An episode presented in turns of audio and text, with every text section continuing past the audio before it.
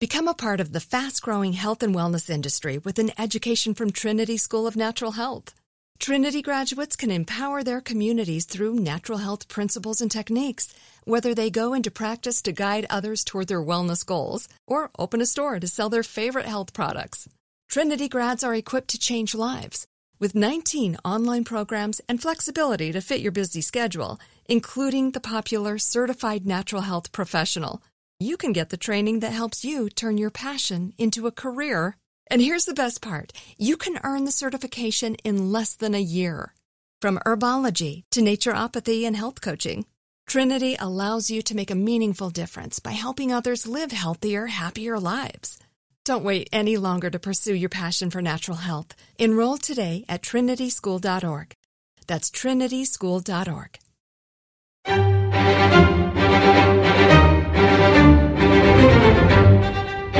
Crime Stories with Nancy Grace. In the last hours, we learned that uh, accused killer Bryan Kohberger is detailing his visual snow battle in posts. What? What is a visual snow syndrome? Why is there a battle? And my immediate concern is can he somehow use this at trial as a defense? With me, uh, renowned psychologist, clinical psychologist Dr. Chloe Carmichael, best-selling author of Nervous Energy: Harness the Power of Your Anxiety, and you can find her at drchloe.com. Dr. Chloe Carmichael, thank you for being with us. What is visual snow syndrome? Hi, Nancy. Good to be with you as well. So, visual snow syndrome is a visual hallucination in which, you know, you might be seeing kind of like um, when you watch uh, TV and there's a poor connection, they call it snow. When you might see a little bit of an overlay like that around you. One thing I do think that's interesting about Bryan um, asserting that he struggles with this is that I believe he actually is also uh, has described himself, I think, as a, as a former heroin addict, if I'm not mistaken. And actually, visual snow is can be a side effect sometimes of some of the brain changes that can occur with serious long-term drug use. So I can't help but wonder if there could be a connection there. Dr. Chloe Carmichael weighing in. I understand that Kohberger actually writes about his so called battle with visual snow syndrome and I'm trying to find out about it. Is is it not some rare neurological condition? It's definitely very rare, and you're absolutely correct to tie it to the brain, which again is why in some cases it's actually associated with drug use. Um, and, you know, as for him saying that he's had a battle with it, personally, I would be curious to know if he actually went and ever requested or received treatment for it. Because, what does it do to you, you know, Dr. Chloe? Well, I mean, certainly it can obviously be annoying and frustrating. There can be anxiety and depression that just, you know, come from having this visual snow effect, you know, happening wherever you're going. There's a, there's not a lot of research that's actually been done about it, but you know, again, with his drug use, we don't really know a lot about, or at least I don't know a lot about, what kind of treatment he may have received post drug use because people don't, when they become a, a drug addict, a serious drug addict of, of heroin, as I believe was the case in his situation, they're, they're running from something. They're trying to escape something. There's an unresolved issue. But if you just stop the drug use, but you don't deal with the underlying issue, and you're kind of like what they call a dry drunk, right? You may have stopped the drug use, but you haven't dealt with the underlying issue. So um, let me um, understand, so, Dr. Again, Chloe. So in your regular life, for instance, right now, as I'm looking at the camera, I would see a snowy field like I'm looking at a bad reception screen on the TV. Yes. So in your regular yes. life, and is it constant or does it come and go? It, they say that it can come and go and that it can especially tend to arise during periods of stress or anxiety and that it can also be associated with migraine. You know what? It's reminding me of those people that have uh, tinnitus. They have a constant sound in their ear, like all the time, 24 7, It's 365. associated with tinnitus. Really?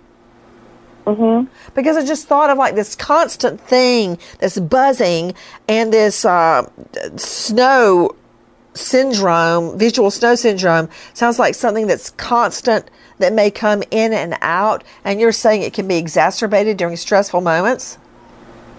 Yes, uh, that that is what you know is said about it. Though I would say again that there's limited research on it because it is so rare. Let me ask you this. In your experience, guys, I'm talking to Dr. Chloe Carmichael, renowned psychologist, and you can find her at drchloe.com. Dr. Chloe, do you believe that I'm thinking of the trial. I'm already like five steps ahead of this, thinking, how can he use this? Because he reportedly starts complaining about it at age 17, which is around the time, as you accurately pointed out, Dr. Chloe, that friends or associates of his have stated that he used heroin and then got clean. So, can he use it somehow at trial? Question to you, Dr. Chloe Have you ever heard? Of a theory where the visual snow syndrome incites violence? No, I personally never have, and I actually think that it would be um, a, a real sneer and very detrimental if he were to suggest that somehow because of his visual snow syndrome or because of him being a recovering addict, that that in any way should be a rationale for him committing these brutal murders. Because what is that saying about innocent people everywhere that may have visual snow or who may be in recovery? There's really no justifiable reason why those things would lead to him becoming a homicidal maniac. Dr. Chloe Carmichael, you're so pure. Have you ever heard of the Twinkie defense? Because you're saying, how could someone dare use visual snow syndrome as a defense? The Twinkie defense, I committed murder because I had too many Twinkies, or the uh, PMS defense, I was crazy because I was having cramps and I was just angry that day. I could absolutely. Well, that would only contribute to the fact, to the more the idea of him being an entitled and grandiose person who likes to think that there's something about him that's special that would justify him being able to do things that other people would not. Um, and I'm, I agree with you. You know, people can indict a ham sandwich and they can say a Twinkie made them do it, but that doesn't mean it's true. You know what? You're so right, Dr. Chloe. I'm just wondering if somehow he can twist this thing. If not at trial, because to use a defense like that is kind of like an insanity defense or a or an alcohol defense, you'd have to say, "Yes, I did it, but I did it because I was incited by visual snow syndrome." I don't think that's going to happen, but I could see it at mitigation, him saying, okay, I did it. It's been proven. You found me guilty, but this is why I did it because of visual snow syndrome. It You just, know, I, I really, I don't see how that could be personally because, you know, again, it is a visual hallucination, but this was a premeditated situation. It's not even like he was just, you know, sitting somewhere and then suddenly a powerful hallucination came upon him and he thought he had to reach out and stab, you know, because he was fighting a hallucination. This appears to have occurred completely independently of hallucinations, at least from what I can tell. okay, you're onto something right there yet again, Dr. Chloe, because uh, it would not have been an immediate act like a delusion or an uncontrollable impulse because he had to plan this out. He stalked them, he made contact with them online, he had to drive over there in the uh, in the cover of darkness. He wore all black. He brought in a weapon, and then he took an alternate route home, only turning his cell phone on once he had left the premises. All of that, as you're saying, is premeditation and not a sudden impulse or delusion. A reaction to a hallucination, exactly. So, bottom line, you could tell a jury in full confidence, Dr. Chloe Carmichael, it ain't true. It didn't happen. It's not because of I visual say- snow. Yeah, I would say in my in my opinion, I would not see an association or a justification there. Correct.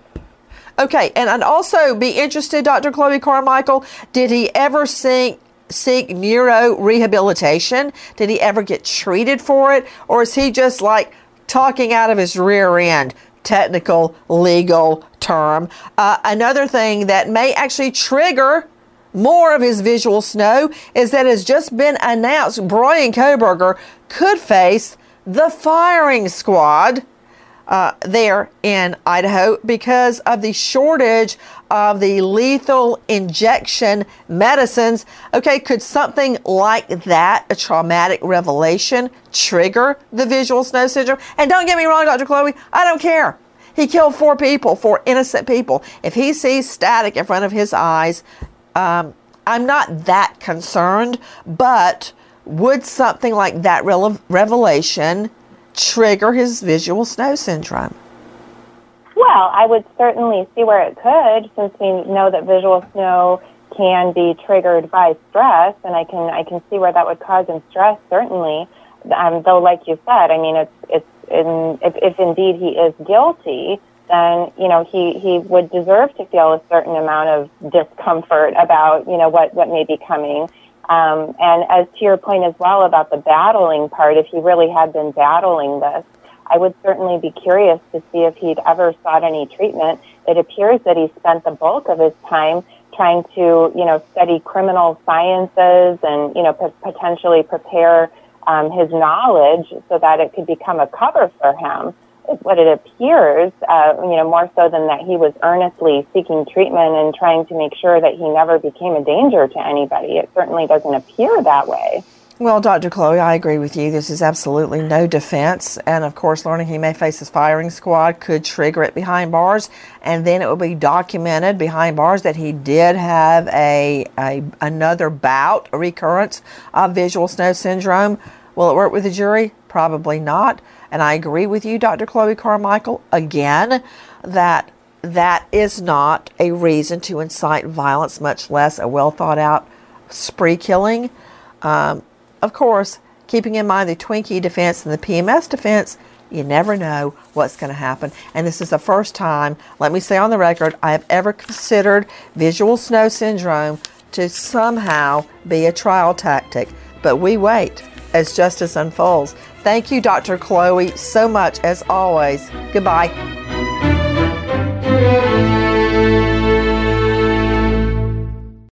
Become a part of the fast growing health and wellness industry with an education from Trinity School of Natural Health. Trinity graduates can empower their communities through natural health principles and techniques, whether they go into practice to guide others toward their wellness goals or open a store to sell their favorite health products. Trinity grads are equipped to change lives with 19 online programs and flexibility to fit your busy schedule, including the popular Certified Natural Health Professional. You can get the training that helps you turn your passion into a career. And here's the best part you can earn the certification in less than a year. From herbology to naturopathy and health coaching, Trinity allows you to make a meaningful difference by helping others live healthier, happier lives. Don't wait any longer to pursue your passion for natural health. Enroll today at trinityschool.org. That's trinityschool.org.